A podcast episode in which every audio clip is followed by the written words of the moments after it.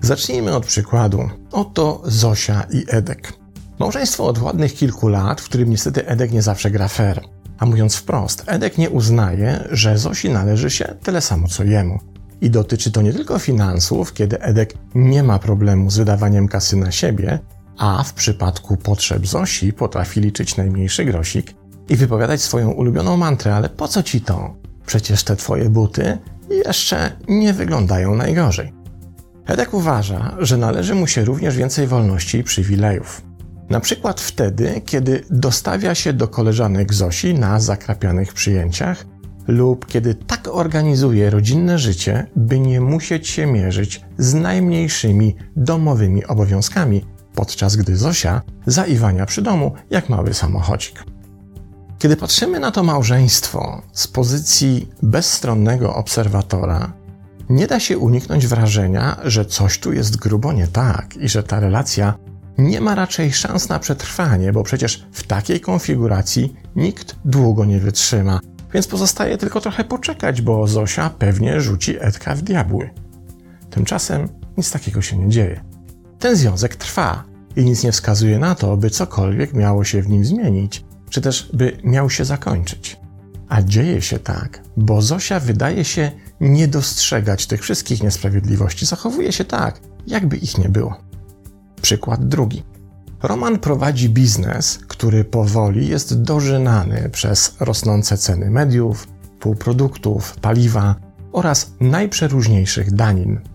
Zyski wypracowywane w poprzednich latach ledwo spinały koszty i raty kredytów, podczas gdy ostatnio trzeba się już ratować sprzedażą zgromadzonych wcześniej i mniej używanych maszyn i rezygnacją z nawet najmniejszych inwestycji.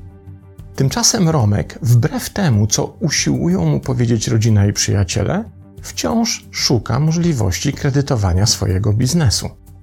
W ocenie życzliwych, najbliższych mu osób zaczyna się zachowywać coraz mniej racjonalnie, jakby nie dostrzegając tego, że swoim działaniem jedynie powoduje, że zobowiązania z miesiąca na miesiąc wyłącznie rosną i ktoś kiedyś będzie je musiał spłacić.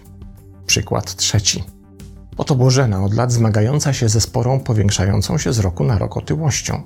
Jeszcze nie ma trzydziestki, a wspięcie się po schodach na drugie piętro jest już dla niej sporym wyzwaniem i wymaga kilku przerw na złapanie oddechu. Przymuszona przez rodziców poddała się badaniom, których wynik raczej rozwiał wszelkie wątpliwości.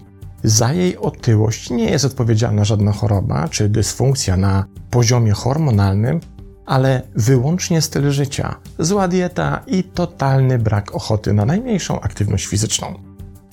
Rodzice i znajomi w sumie ucieszyli się z tych badań, bo przecież teraz przed Bożeną na stole leży niezbity dowód na to, że nie ma się co posiłkować dowolnymi wymówkami, tylko zacząć zmieniać nawyki żywieniowe i coś ze sobą zrobić. Jednak Bożena zamawia drugą już dzisiaj dużą pizzę i litrową kolę, po czym zanurza się w internetowym poszukiwaniu jakiegoś sprytnego przepisu na przepyszne cynamonowe ciasteczka. Co łączy powyższe przypadki? Otóż mechanizm zaprzeczenia, który znamy z badań Anny Freud, córki słynnego guru psychoanalizy. Wykazała ona, że zaprzeczenie pojawia się jako mechanizm obronny w sytuacji, w której dana jednostka nie jest gotowa do zmierzenia się z dyskomfortem ego, doświadczającym niepokojących myśli czy uczuć. Żeby więc uchronić ego przed nieuchronną konfrontacją z niechcianymi doświadczeniami, uruchamiane jest odrzucanie tych aspektów rzeczywistości, które mogłyby wywołać niepożądane uczucie psychicznego dyskomfortu. Co więcej, Anna Freud utrzymywała, że mechanizm zaprzeczenia jest strategią nieświadomą, co oznacza, że pojawia się jako reakcja mając miejsce poza świadomością obserwowanej osoby, której celem jest ochrona, czyli zabezpieczenie przed świadomością, bo ból wynikający z potrzeby konfrontacji z niewygodną prawdą stałby się tym większy, im bardziej niewygodna prawda zostałaby uświadomiona. Zatem w tym wypadku poziom nieświadomości ma zabezpieczyć świadomość. Oczywiście od czasu zachwytu świata nad psychoanalizą minęło ponad sto dwadzieścia lat, bo przecież słynne dzieło Freuda i Breuera Studia nad histerią ukazało się w tysiąc osiemset dziewięćdziesiątym piątym roku. W tym czasie świat zdążył się już z tego zachwytu otrząsnąć i zrewidować co bardziej szalone freudowskie idee. Ale mechanizm zaprzeczania, czy będziemy się bardziej czy mniej babrać w aspektach jego świadomości lub nieświadomości, wciąż pozostaje raczej niekwestionowanym i niestety dość powszechnym mechanizmem obronnym. Najprawdopodobniej jego fundamenty powstają w naszym dzieciństwie, kiedy z jednej strony nie dysponujemy odpowiednio wypracowaną odpornością, by zmierzyć się z rzeczami, których nie chcemy zaakceptować, więc wybieramy łatwiejsze rozwiązanie, w którym uznajemy, że to, czego nie chcemy, po prostu nie istnieje. Problem jednak w tym, że ta dziecięca strategia i owszem chroni poziom samopoczucia i zabezpiecza ego przed bolesnym zderzeniem z rzeczywistością, ale już w przypadku dorosłej osoby zaczyna stanowić spory problem, w którym dochodzi do zamienienia miejscami prawdziwej i potrzebnej ochrony z jej iluzją. Można to zilustrować prostym przykładem. Wyobraź sobie, że właśnie spacerujesz przez park i nagle widzisz, jak na alejce przed tobą, na razie jeszcze w znacznej odległości, stoi i co chwilę groźnie pomrukuje pokaźny tygrys. Tygrys w parku, myślisz sobie? Skąd tu do cholery tygrys? Nie, to na pewno nie jest to, co widzę. Takie omamy to z przepracowania pewnie się biorą albo z życiowego stresu. Ale z każdym twoim krokiem dystans pomiędzy tobą a tygrysem konsekwentnie się zmniejsza. Z pozycji bezstronnego obserwatora zmierzasz w przepaść, bo przecież jedynym rozsądnym wyjściem jest zmienić kierunek i ruszyć w taką stronę, by jak najszybciej zwiększyć dystans pomiędzy tobą i zagrożeniem. Wydaje się, że to jedyny sposób na ochronę, jednak postronny obserwator nie bierze pod uwagę tego, że ty masz inny mechanizm obrony, który polega na zaprzeczeniu istnieniu tygrysa. Przecież sama myśl, że istnieje tygrys, jest na tyle dyskomfortowa i nieprzyjemna, że po co się samemu nią biczować? Dużo łatwiej jest pomyśleć, że tygrys nie istnieje, niż przedsięwziąć skuteczne działanie, by się przed nim chronić. W ten sposób zaprzeczenie konieczności konfrontacji staje się mechanizmem zastępującym strach przed rzeczywistą konfrontacją. Tyle, że tygrys tam jest i nie zamierza się usunąć z drogi. A ponieważ bezczelnie leziesz na jego terytorium, w jego tygrysiej perspektywie zdaje się, że właśnie rozwiązujesz mu problem ze zorganizowaniem sobie dzisiejszej kolacji.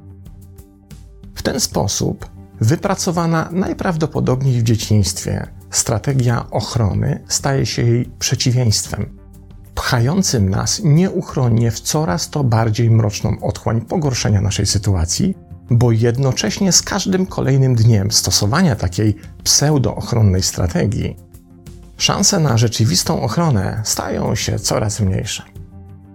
Zosia w swoim związku z Edkiem będzie coraz to bardziej wykorzystywana w myśl zasady stosowanej przez wielu psychopatów, w której każde zaniechanie reakcji na wykorzystywanie staje się jednocześnie przepustką do zwiększenia bezczelności w wykorzystywaniu. A to oznacza, że Zosi będzie coraz trudniej walczyć o swoje, tym samym zacznie się borykać z coraz większą utratą szacunku. I to nie tylko Edka do niej, ale też jej szacunku do samej siebie. Taka relacja prędzej czy później stanie się wyniszczającym koszmarem, za który rachunek wystawi nam własne zdrowie. Romek w końcu nie będzie w stanie dalej robić dobrej miny do złej gry i zaliczy bankructwo, pozostając z potężnymi długami, na których spłatę może nie starczyć mu życia. Bożena w najlepszym wypadku utknie bez możliwości ruchu w swoim pokoju w otoczeniu pysznych cynamonowych babeczek, a w najgorszym wypadku doświadczy kaskadowej rozsypki zdrowia, kiedy przeciążony organizm odmówi normalnego funkcjonowania. Zaprzeczenie przynosi bowiem jedynie chwilową ulgę i tymczasowe rozwiązanie chroniące nas przed tym, z czym nie chcemy się zmierzyć. W rzeczywistości, zamiast być skutecznym mechanizmem ochronnym, jest mechanizmem autodestrukcyjnym, w którym sami siebie poddajemy wygłodniałemu tygrysowi na tacy. Problem w tym, że w tym mechanizmie przychodzi w końcu moment, który jest dużo bardziej bolesny od tej początkowej konfrontacji, której staramy się uniknąć. To moment, w którym już się nie da zaprzeczyć temu, co się dzieje. W którym zaprzeczenie przestaje już działać. Ale to jednocześnie moment, w którym skutki tego, na co pozwoliliśmy, zazwyczaj nie są już odwracalne. Kiedy obserwujemy mechanizm zaprzeczenia na indywidualnych przypadkach ludzi, którzy zmierzają do autozagłady jak przysłowiowa ćma do świecy, wydaje nam się jasne, gdzie i na jakim etapie został popełniony błąd i nie możemy się nadziwić, jakiego wstrząsu ludziom potrzeba, by przejrzeli wreszcie na oczy. Problem w tym, że kiedy jesteśmy uczestnikami kolektywnego zaprzeczenia, już tak precyzyjnie tego nie widzimy. Czyż nie jesteśmy właśnie świadkami mechanizmu zbiorowego zaprzeczenia i to niezależnie od tego, czy dotyczy zmian klimatycznych, groźby gospodarczego i finansowego upadku systemu, pogorszenia jakości życia, czy rosnącego nieradzenia sobie z wyzwaniami rzeczywistości obserwowanego w młodszym pokoleniu. I nie chodzi tu o to, który z tych tygrysów ma większe zębiska, czy który na myśl o konfrontacji z nami bardziej kompulsywnie się oblizuje. Chodzi o iluzję obrony, którą wciąż przede wszystkim na zbiorowym poziomie serwujemy sami sobie, zaprzeczając, że to, co się dzieje, właśnie się dzieje. Pozdrawiam.